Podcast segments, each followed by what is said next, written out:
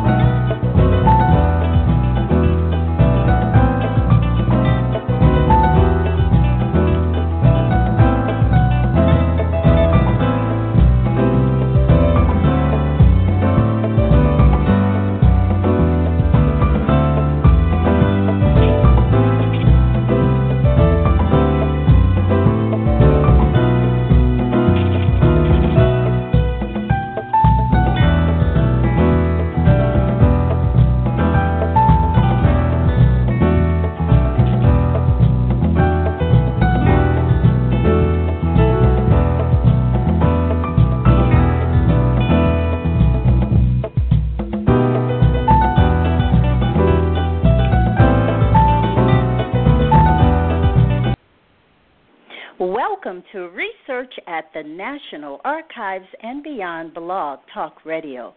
This is your host, Bernice Alexander Bennett, and I want to welcome the callers and the chatters to research at the National Archives and beyond. This show will provide individuals interested in genealogy and history an opportunity to listen, learn, and take action. If you have logged in as a guest, and I do see several guests in the chat room tonight, and you wish to participate in the chat, please sign in through your Facebook account or Blog Talk Radio. Well, tonight's show will focus on a new book, A Guide to Researching African American Ancestors in Laurens County, South Carolina. And this book is authored by LaBrenda Garrett Nelson. Now, LaBrenda is a board certified genealogist, and she's been board certified since 2015. And she teaches and lectures on African American genealogy and serves as the co chair of BCG's Intellectual Property Committee. Now, she's written this reference book, and I'm going to have her actually tell you more about this book.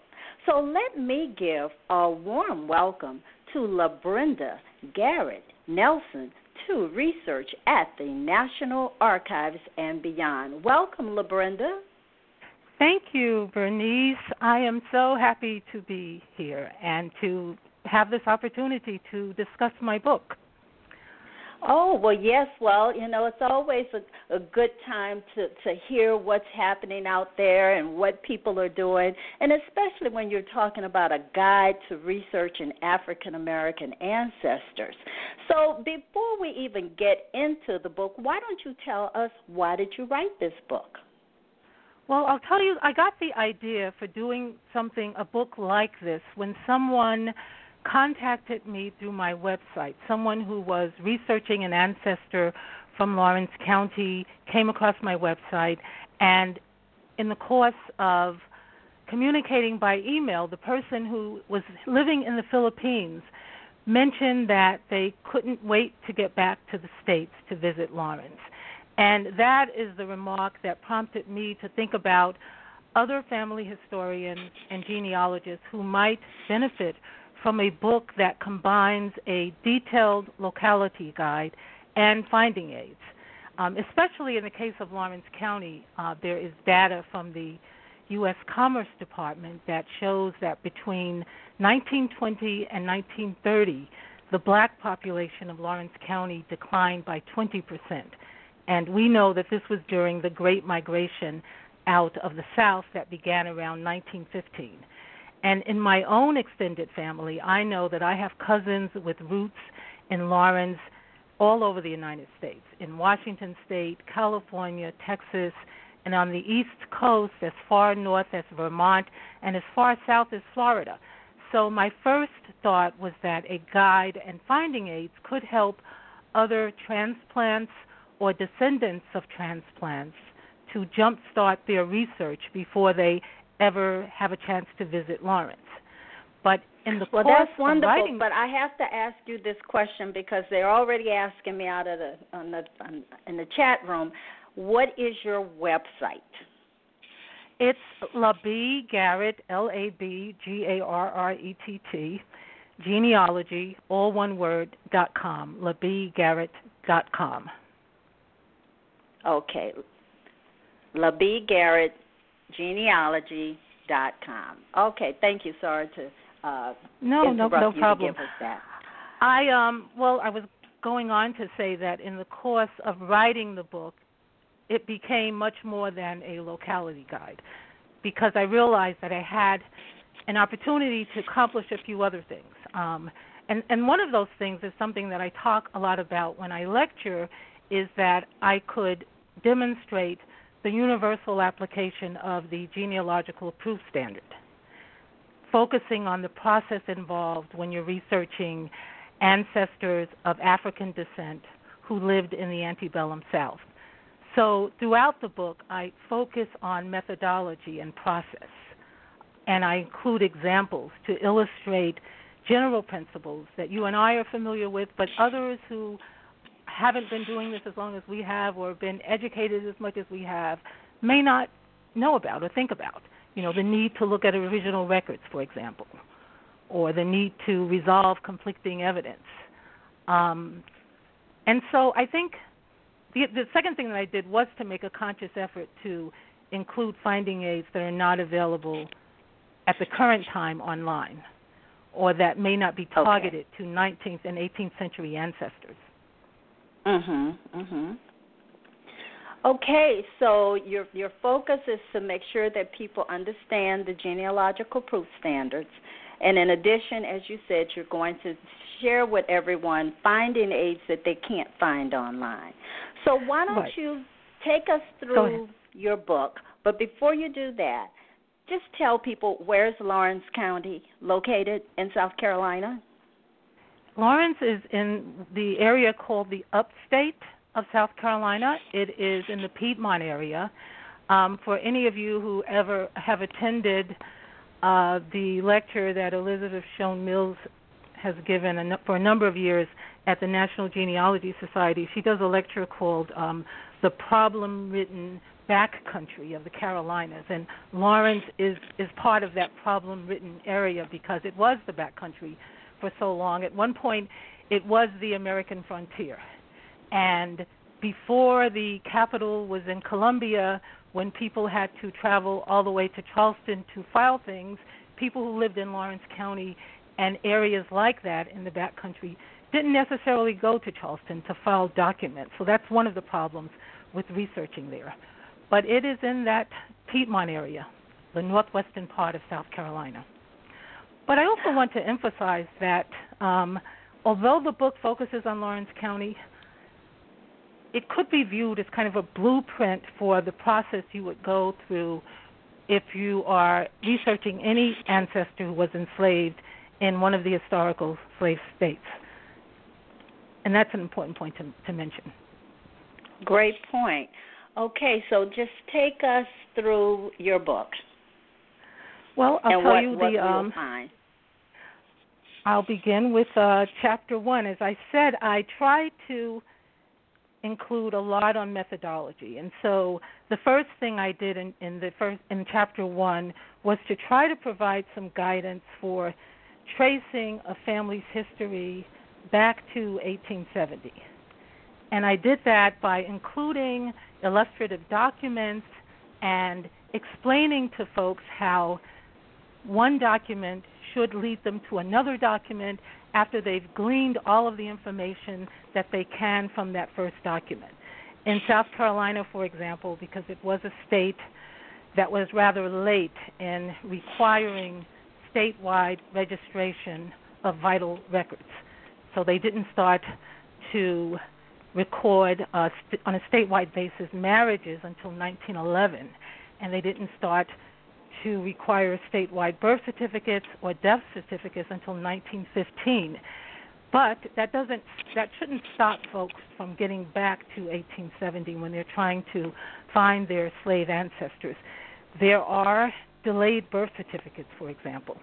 And I include things that you might not find written down anywhere else. For example, delayed birth certificates, which were issued to folks who were born before statewide registration of birth, are found not at the health department where you would go to find a birth certificate, but at the South Carolina State Archives.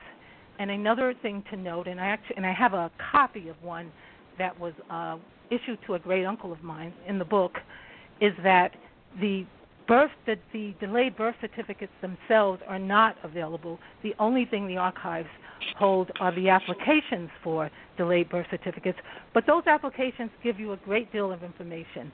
And when I present a document, I, I, I try to uh, illustrate all of the information that can be gleaned from that document and where that document, sort of document, can take you. In the case of the delayed birth certificate, for example, you're given a birth date and the names of claimed parents, and you can figure out that that person should appear in an existing census record, and indeed, in that case, you would find that person in a household with the named parents at about the same age.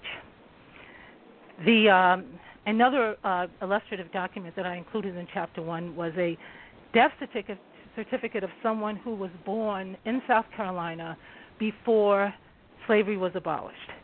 And that document gave provided information about the claimed parents of that individual, of the decedent. And that is a way to break through that 1870 barrier and at least take you back to a time when that person should have been and indeed was found in the 1870 household of his parents. The the uh, succeeding chapters are involve record sets from the South Carolina archives um, that are not, half of which are not online, and some of which are online, but not in a format that is is, is uh, user friendly in terms of looking for enslaved ancestors. The South Carolina archives uh, includes online transcripts of wills, and we all know how important probate documents of slaveholders are because they often name slaves by name, enslaved people by name, and may, in some cases, identify family groups. Well, the will transcripts, um, which we all know we should never rely on the transcripts, but they are there to look at, and what I've done is to abstract will transcripts that refer to slaves by name or that refer to slaves even if they weren't named because it's always worth looking at an estate to see if your ancestor might be found. Because believe it or not as important a document as a will can be there were wills that named that referred to my negroes or slaves without naming people. Um, i should also mention that there is a 56 page index in my book. So for people who are particularly interested in laurens county I've tried to include every name in that index, except with the exception of the two chapters where the material is already alphabetized for ease of reference. And, and one of those uh, chapters is the chapter that abstracts information from will transcripts. There is another um, another set record set that consists of South Carolina legislative papers that involve black people, whether slave or free. And those can also be viewed online. But again, I have abstracted those legislative papers that specifically refer to black folks and in some cases added a little background about some of the events that are reflected in those legislative papers. The um, other two record sets that I include from the South Carolina archive are not online. And so I've had to go to the archives to view them and in some cases borrow microfilm from the Family History Library and that's something anyone can do. You can borrow microfilm from the Family History Library to view in the area that you live in. And the first is the South Carolina 1869 state census. Most folks know that the 1870 U.S. Census was the first one to name the formerly enslaved by name. But many states, not just South Carolina, there were other states that also did state census before the federal government enumerated the formerly enslaved. And South Carolina did an 1869 census, and the odds are that an ancestor was last enslaved wherever the ancestor was found close to the end of the Civil War. Obviously, that's not always the case. After freedom, people went in search of families, but many times formerly enslaved folks stayed pretty close to home. And this 1869 South Carolina census and similar state census records can help you to identify a location for a formerly enslaved ancestor where other records might be found. So those that, that's one set of records that are, are not online, but the names in that record group that I've transcribed are included in the index. The, uh, and where did you find last, the 1869 state census again? Well, there you can find them on microfilm at the South Carolina Archives, or okay. you can borrow, and or you can go to the Family History Library in Salt Lake City. I, I've done that also, but you can also borrow microfilm from the Family History Center to view wherever you live. So when I borrow, I mainly reside in Washington D.C. and when I view uh, borrow microfilm, I go over to the DAR library. That's one of the places where you can view microfilm that you've borrowed from the Family History Library. The, so, uh, what about the uh, state archives? I mean, you mentioned the state archives and the uh, online transcripts. Would the state archives also direct you to how you could get the uh, untranscribed uh, document? Well, in the case of Laurens County, and I suspect that, that the process would be similar wherever you are looking in the slave South, the fact that there is a will, you can find out that there is a will that happened to be transcribed and included in this collection that's online. As I understand it, the um, DAR and then another federal agency was involved in transcribing some of these wills during the 1930s. But one should never rely on a transcription when you can go and look at the original record or as close to the original record as you can find. And today, fortunately for most folks, a lot of these uh, probate records are now online.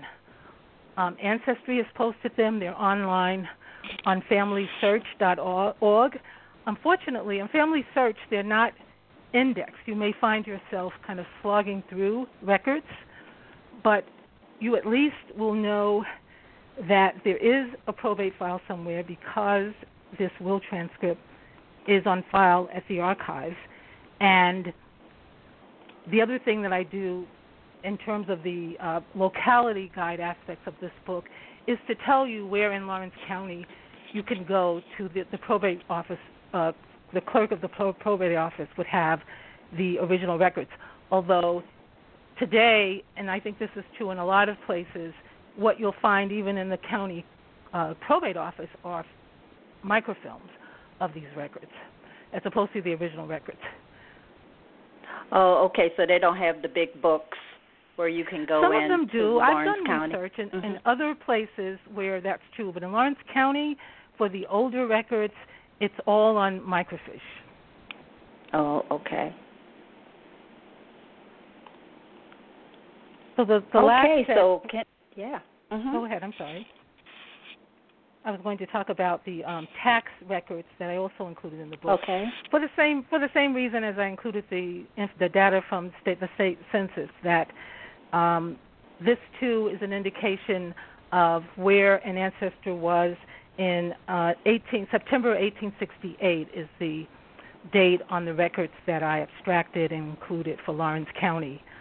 Um, and again, those are those records are the kinds of records that you should be able to find in other historically uh, historical slave states. The, okay. Um, the uh, fifth chapter is something that uh, I found useful to do when looking for slave, enslaved ancestors, and that is to um, we we all know that not every formerly enslaved person took the name of the last slaveholder. They may have taken a name that we can't even figure out why they took it, or they may have taken the name of a slaveholder who held some remote ancestor. But a a useful exercise to do is to look at the slave schedules that were included in the 1850 and the 1860 uh, census records to see whether you can match the surnames of slaveholders with the same named surnamed black people living in that location after the Civil War. So what I did is is something that I hope will help folks to kind of jumpstart that process because I first looked at all of the slaveholder or or agents who were listed in 1860 in the Laurens County slave schedule. And then I went through every page of the 1870 census for Lawrence County identifying the same African Americans who had the same surname. And I know in, in many cases that the the matches were, there were matches. There were people who had the same surname because they had been held in slavery by uh, folks with that surname. Um, I tried to again uh, highlight interesting information about these folks. So it's it's a it's a list. It's alphabetized. These you know, the names of the slaveholders, and then underneath those names, the names of uh, same named African Americans, and it, and I included not only the head of the African American household, but the names and ages of the people living in that household, and any other interesting information that I thought that that stood out for me. For example, um, one person indicated that he had been born in Africa, and there were several people who indicated that they were over 100 years old. So, I, if there was interesting inf- information to be had, I tried to include it. But the main purpose of it was to kind of jumpstart that exercise of trying to figure out whether there was some relationship between the surname used after the end of the Civil War and the folks who are identified as holding or managing slaves um, in 1860. Um, I did not do the same thing for 1850. It would have added another 100 pages to the book, but I did discuss the fact that there were people who were identified as slaveholders in 1850 who were not in the 1860 slave schedules, and it would be worth looking at that too and going through that kind of exercise if you haven't had success identifying a slaveholder um, looking at the 1860 census. Right. It sounds like a, a really arduous task to to do that. I mean, just thinking of what you did for the 1860 slave schedule, uh, it sounds like a, a, a, indeed a great deal of of work. There is a question coming out of the chat, and they wanted to know was there a Freedmen's Bureau field office in Laurens? The, there was a Freedmen's Bureau, and in fact, um, the, there is a chapter that contains excerpts from the records of that field office. Um, it's interesting because I've done research in other places, other other counties, and in North Carolina, where there are voluminous records uh, dealing with the Freedmen Bureau. Laurens didn't have a lot going on there, and mm-hmm. and a lot of that mm-hmm. had to do with the so the records are. I have to do um, what folks today, or in a few months, I guess, now that the Freedmen Bureau records have been indexed, will not have to do. But what many of us have had to do in the past, which is to sit down and read through like every screenshot of what was in the the Laurens County Freedmen's Bureau records because um, there wasn't a way to um, to to search for names in these records um, until fairly recently. Um, and, and, I, and I guess my understanding is it's still not totally available to folks yet. But I did that, and I did go through and again abstract names and, and some of the facts underlying the reasons why the names were even noted of African Americans in those records. There was a woman, for example, whose sons had worked and not been paid by someone who may or may not have been their former slaveholder, and that happens a lot. I see that a lot in Freedmen Bureau records all over the South. But this woman was really her sons had moved away to Tennessee, but she was really pursuing the uh, payment, the the the former employer seeking uh, the payment compensation owed to her sons. Um, there were very interesting records about uh, the fact that the, the the local agent wrote that because their the nearest real office was in the Greenville, the, the nearest big city, so there was no um, military presence to back up whatever they were trying to do in Laurens County. So, and that may be a reason why there aren't many records. So, there's a letter in the in the Laurens files that suggests that um, the uh, the agent was actually kind of chased out of town once, and at this time, right after the Civil War, people think of the Freedmen's Bureau mainly as helping the formerly enslaved, but the Freedmen's Bureau also helped former or plantation owners, people who were uh, still had folk living on their land, and they were writing into the Freedmen's Bureau, former slaveholders, on behalf of their freedmen, asking for supplies. So there is lots of correspondence in um, in Laurens about the fact that these plantation owners were not only refusing to repay what they promised to pay the government for providing them with supplies, but they were encouraging the black people not to pay, repay either. So one of the things that I found that was interesting, there was a list, a very short list of people who had received provisions and actually did try to repay the government, and they don't identify them all as uh, black or white, but there were a couple of names that I that I recognized, and I was able to uh, determine that there were a couple of black people who, right after the war, were um, were in a position to uh, farm and to need supplies, and actually, even in the face of this pressure, to uh, kind of snub your nose at the Freedmen's Bureau that they were on this list of people who did try to repay the federal government.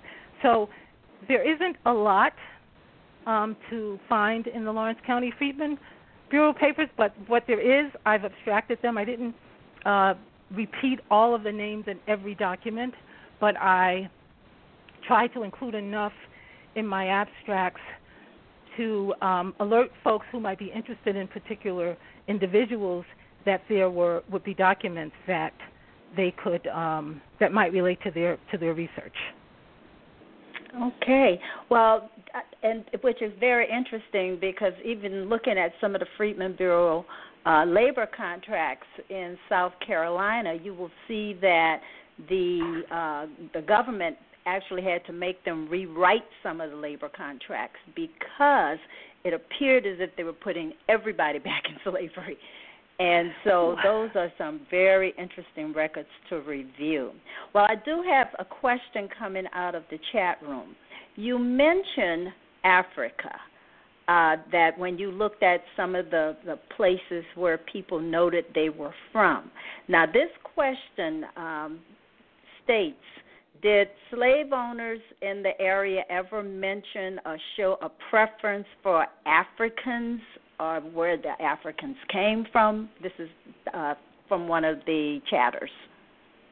Well, to, to answer that question, I have to give you a little bit of history because okay. I think anybody who has researched in the Low Country, uh, the South Carolina coast, where the very large plantations were, and where long before cotton was king, rice was king. So there was a pronounced preference for Africans who knew how to grow rice, and you'll find that in a bunch of different history books. And the and I mention that only because the most of the people who were enslaved in that backcountry area were kind of brought there from other parts of the country, either from the uh, upper south, the upper southern states, Virginia and North Carolina, or the coast. There were never the large plantations with hundreds of slaves, enslaved people um, that you would have found on the coast.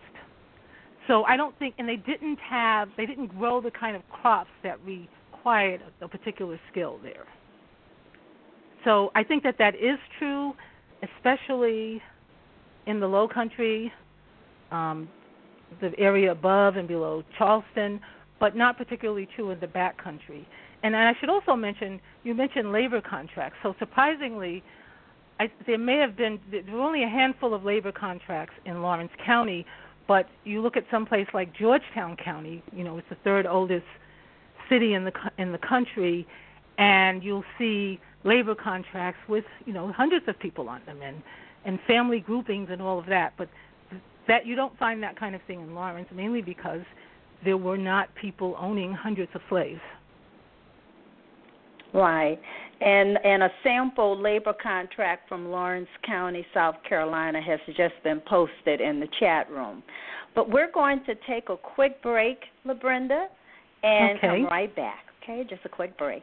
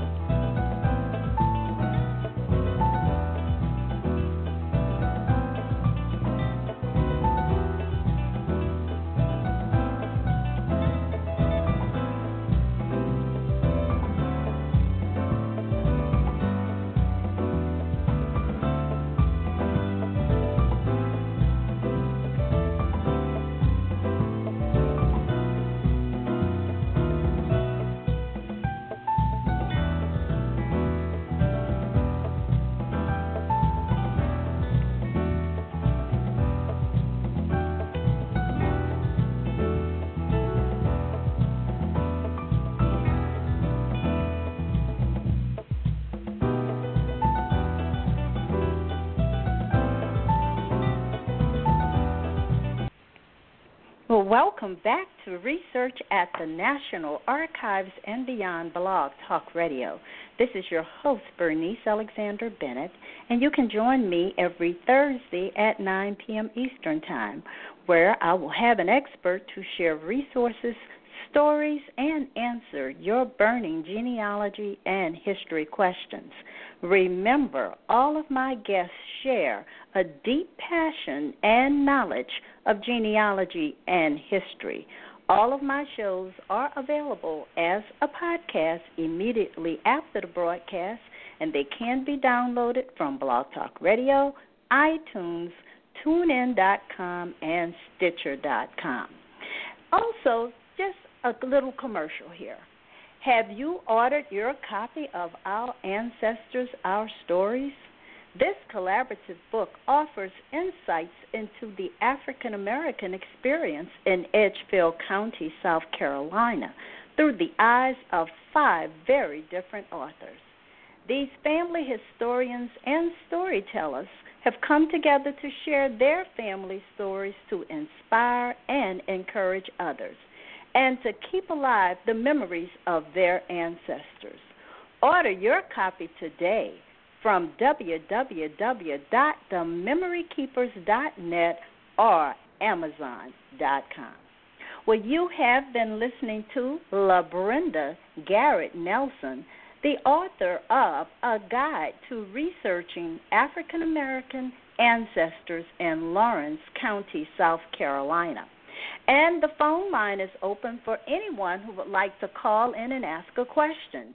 The number 646 two zero zero oh four nine one and press one to speak to the host. Okay, LaBrenda will continue to share with us about your book.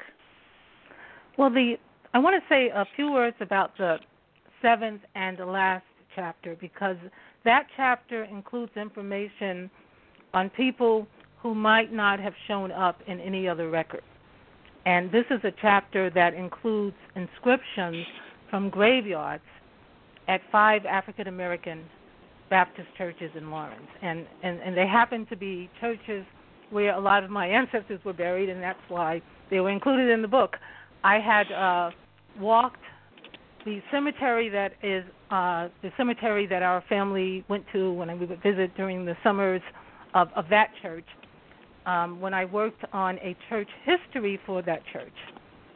And one of my older cousins mentioned to me that until she uh, flipped through that book, she never knew where her uh, paternal grandfather had been buried. And I thought that the it would be important for folks to understand how this type of information can be used by family historians and what um, well it, it, it can be used to replace vital records that may not even exist. And i i used as an example um, i included in the book a photograph of my garrett great great grandmother's grave marker.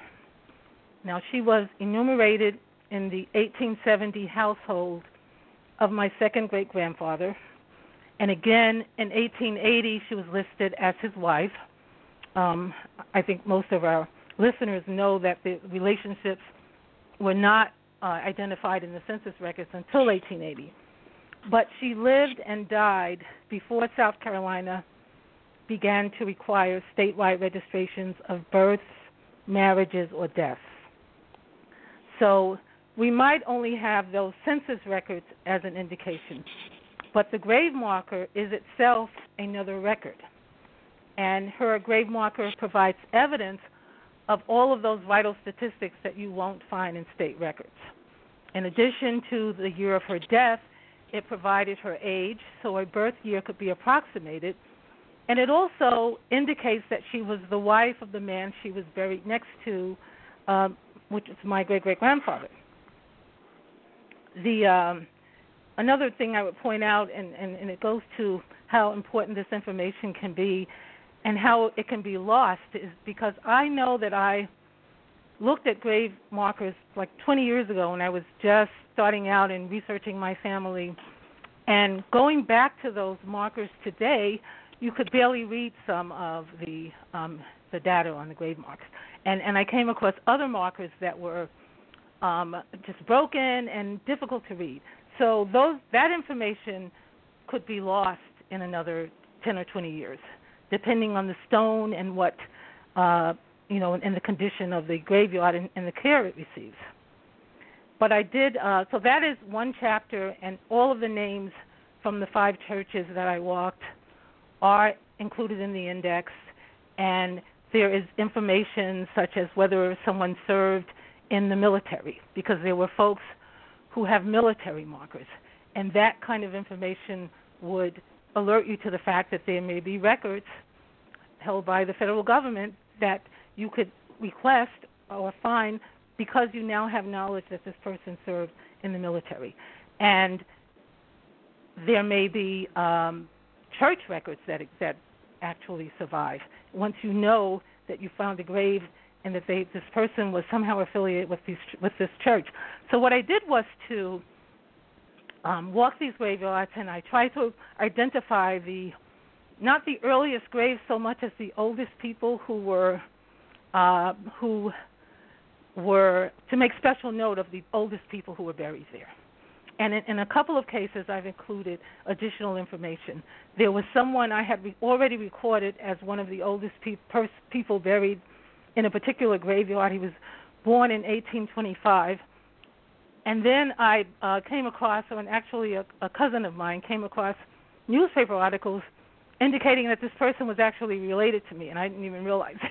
But um, so I did try to include some additional information, but like I did in every other chapter, I tried to include at the beginning of the chapter general information that about the context in which these records arose and how they could be used.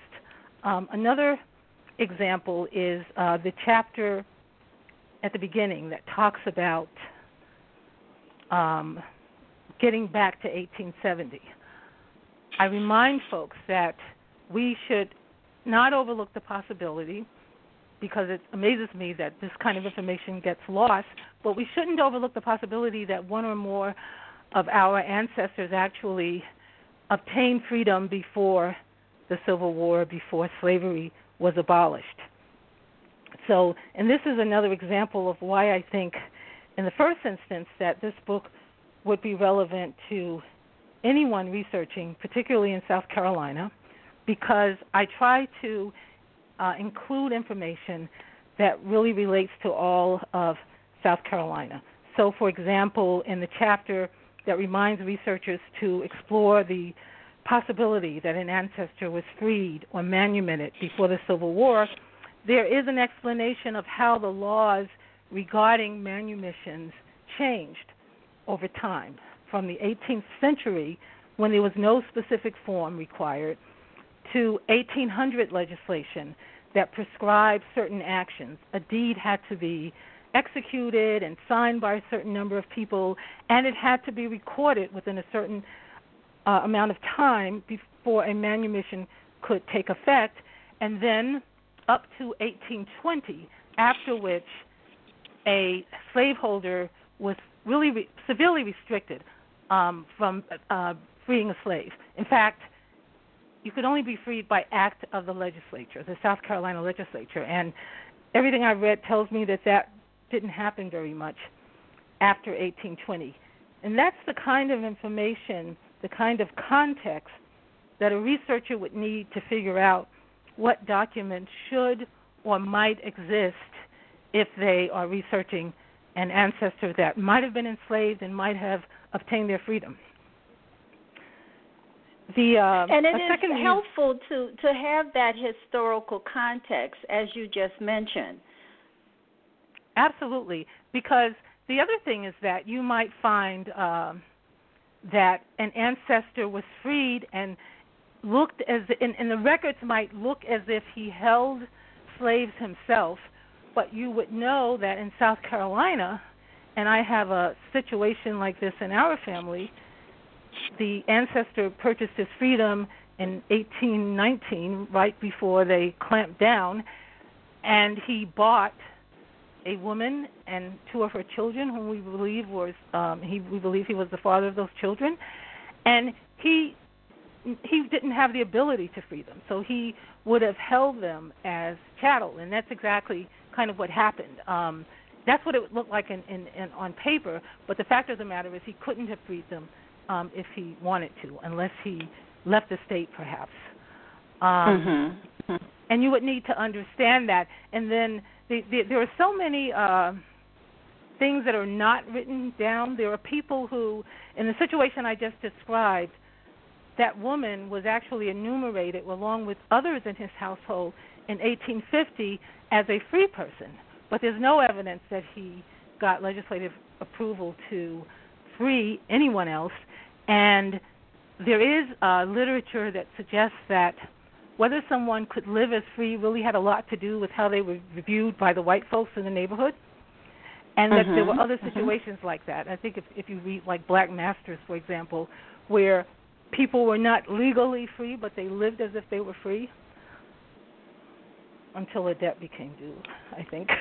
Right. Um, mm-hmm. Um, so the other thing is that um, that I just want to mention about why other folks, even if they're not researching South Carolina, might find my book useful, is because I did make an effort to include other resources at the end of every chapter you know, I did not include every record that's unique to African American research because there are lots of books and quick sheets and things that list those kinds of sources.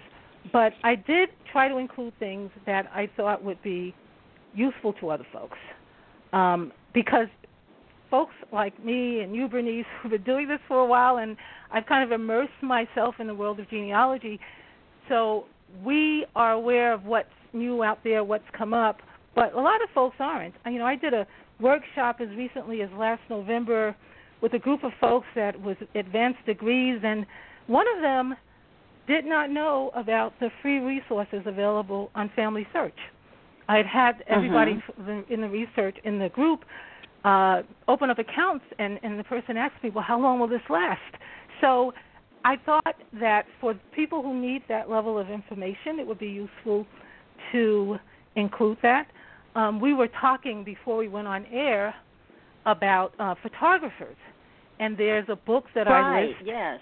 It's it's called Partners with the Sun. It's listed at the end of that first chapter where I have um, a discussion of a number of different sources that people can use, and one of the sources I say is just photographic evidence, because a photograph can tell you a lot of things. It can tell you something about the economic status of someone. It can uh, perhaps identify other family members.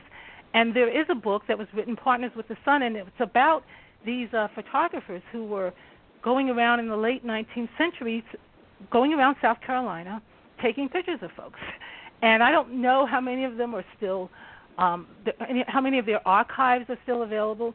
But apparently, there were like there were a number of people in Laurens County. So if there were people coming to Laurens County, they were going all over South, all over South Carolina. But it's that kind of information that I tried to include um, that I thought would be helpful to folks. Um, right, and that is helpful because we were talking about the, the photo a photograph that that I posted, and it was 18 uh, I mean, excuse me, it was a 1912 portrait of my grandmother in South Carolina, and you mentioned that you also had uh, portraits. So it's really good to know that there were photographers going around taking photos. Because I have a lot of them, and I know you you also have a lot of uh, photos yep. of your family from way back in the day. So, and, and and that's exactly right. And so, last uh, January, I, I uh, did a blog post that's on the website for the Board for Certification of Genealogists, and it was entitled "Researching African American Families That Came Out of Slavery."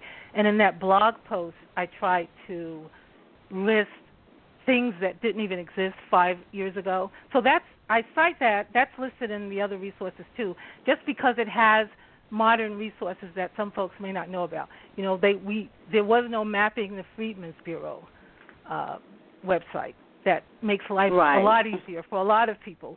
And so mm-hmm. there is um, information that will point you to that kind of information if you need it. Um, so those are, and as I said earlier, it's even though it focuses on Laurens County, I think it does give you kind of a blueprint for the process to use whenever you're researching a formerly enslaved ancestor. And the other thing I right. included that I wanted to just say a few words about, um, not that I'm I would not am not yet holding myself out as a genetic genealogist, but I didn't think I could publish a modern genealogy guide without trying to provide a plain English explanation of genetic genealogy, the use of DNA to resolve questions about kinship. You know, a comprehensive treatment was way beyond the scope of this book, but I did try to I, to highlight what one could expect to learn from DNA testing and some of the issues that come up in other populations that also present themselves in antebellum African American populations.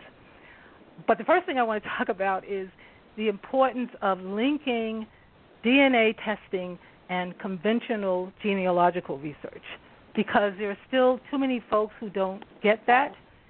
You know, it you can test with all of the big 3 companies and not if you don't have a family tree up and and the people you're matching don't have family trees, you could be spinning your wheels uh, for a very long time. You know, I've had one experience where uh, I've tested with all three of the big, uh, the big three. They say Family Tree DNA, Ancestry.com, and 23andMe, and and I made my father test with two of them. So his closest match, besides me and my brother on one site, was a guy who had no tree, and I couldn't imagine. I, I knew nothing about it and didn't recognize the name until one day I just kind of looked down at all of my father's matches and I saw someone with the same last name, and she had a tree, and it turns out that that other guy was her grandfather, and he's still alive. He's like ninety something now. But as soon as I saw her tree, which ended with her great grandmother, I knew immediately who they were and that they and and I emailed her and told her I could take her back two or three more generations because her great grandmother was my paternal grandfather's first cousin. Like she was descended from my Garrett great grandfather's sister. But she didn't even have Laurens, South Carolina as a place of origin for her. She had all of these other places, and um, so, but because she had a tree, we were able to make that connection. Without the document work, testing doesn't get you very far. So I'll stop preaching about that. But I really wish folks would understand that.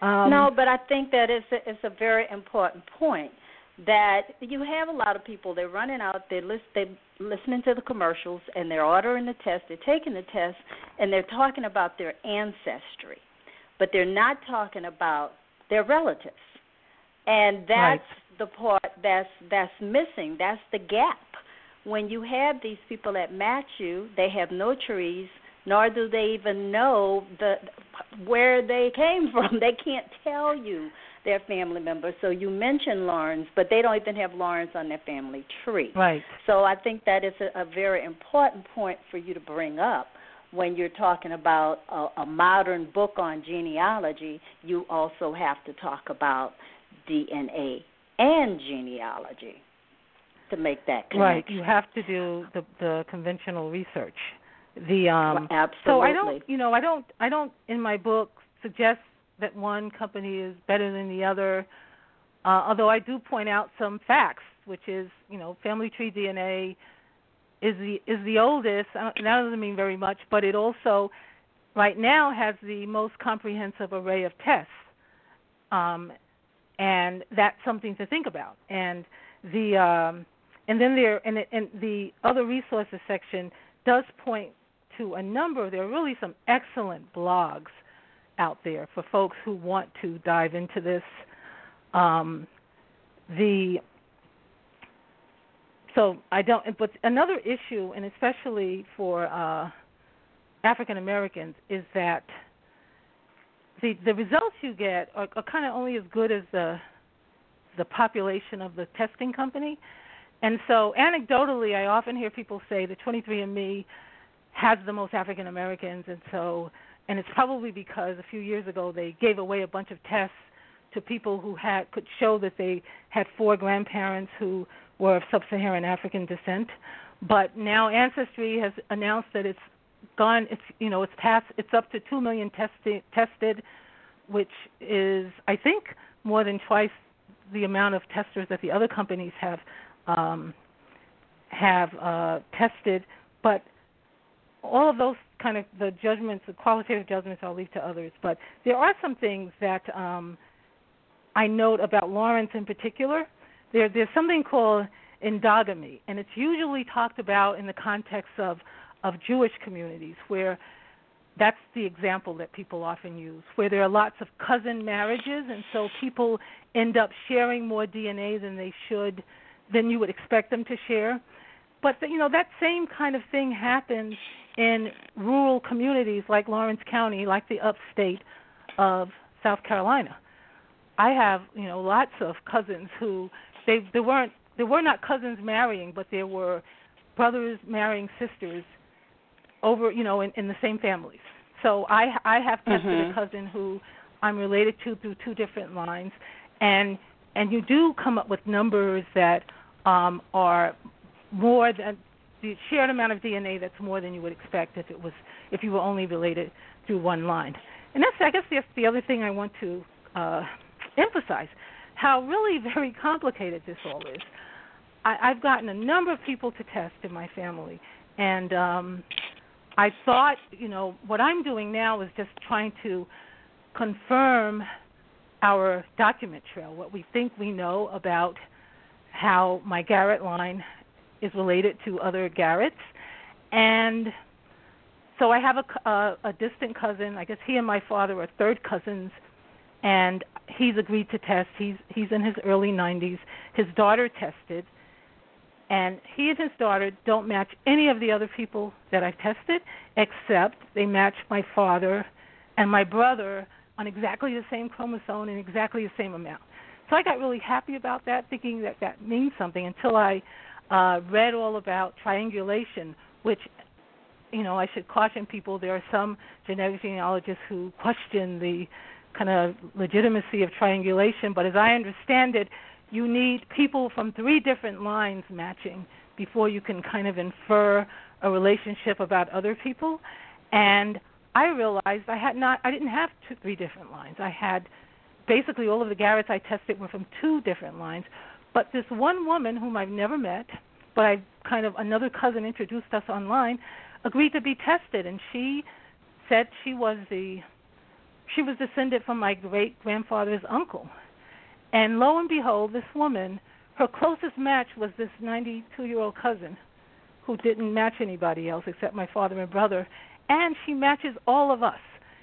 And so, although I'm not yet ready to call myself a genetic genealogist, I think that means something. It kind of validates our document trail.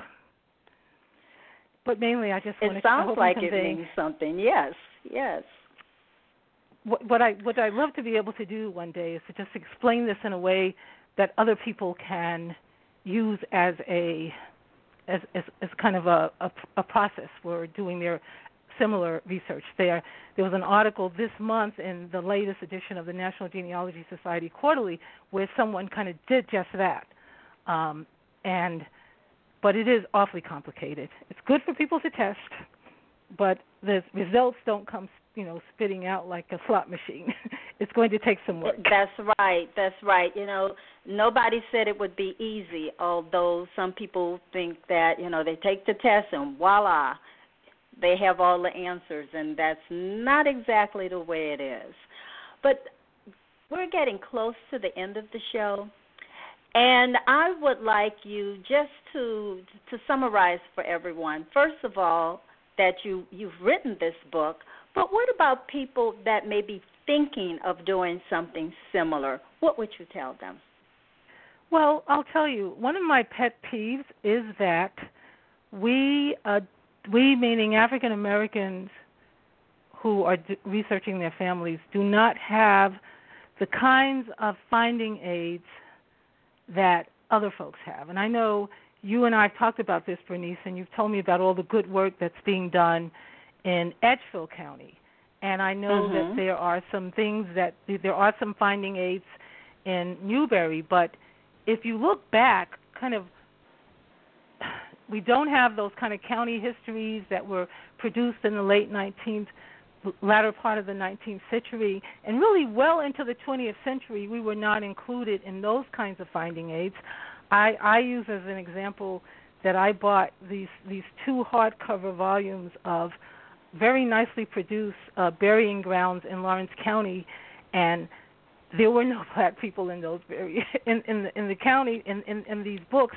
Now they've remedied that. They've since produced three kind of spiral bound volumes. People are going out and, and uh, trying to address this, but there still is a dearth of information available and, and, and, and a need for other folks to start to um, to collect this information to preserve it, especially, for example, the information you can glean from cemeteries, because a lot of those graves and gravestones are just literally uh, ero- being eroded, and, it, and the information won't be there.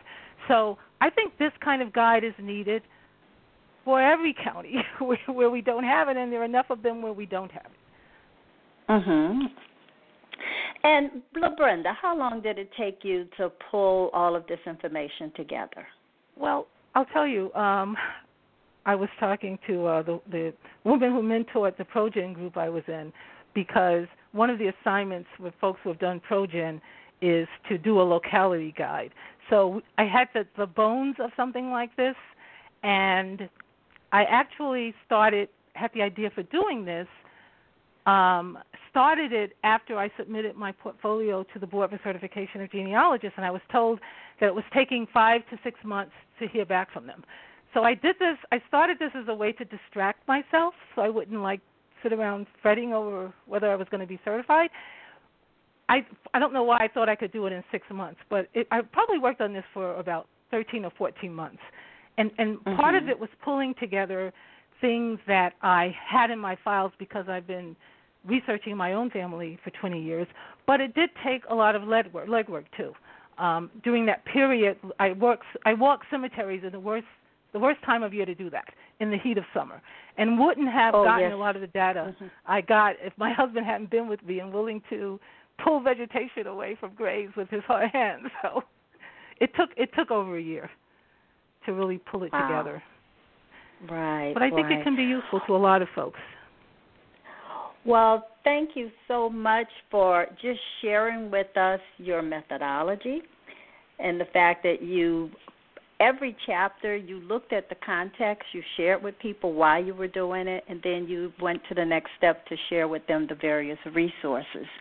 And so, with that, I want to say thank you so much, LaBrenda Garrett Nelson, for sharing the content of your new book, A Guide to Researching African Americans ancestors in Laurens County, South Carolina. Now, how can people uh, purchase your book? Well, it's available on Amazon.com, on BarnesandNoble.com, and on XLibris.com. And there's also a an ebook version. So if you have a Kindle, you don't want to get the hardcover version, uh, there's a softcover version, and you can just get it on Kindle, on as an ebook. Okay, and as a closing remark, we have a congratulations on your board selection coming out of the chat from uh, Family Tree Girl. And uh, so, and many people are saying thank you, LaBrenda. So, Uh. everyone, please remember your ancestors left footprints. Therefore, you should follow the clues that are presented to you through oral history, family records, and research at the National Archives and beyond. You can continue this discussion on the Research at the National Archives and Beyond and AfriGeneas.com Facebook pages. And also remember to listen to the African Roots podcast with Angela Walton Raji on Friday. Thank you so much for joining Research at the National Archives and Beyond Blog Talk Radio.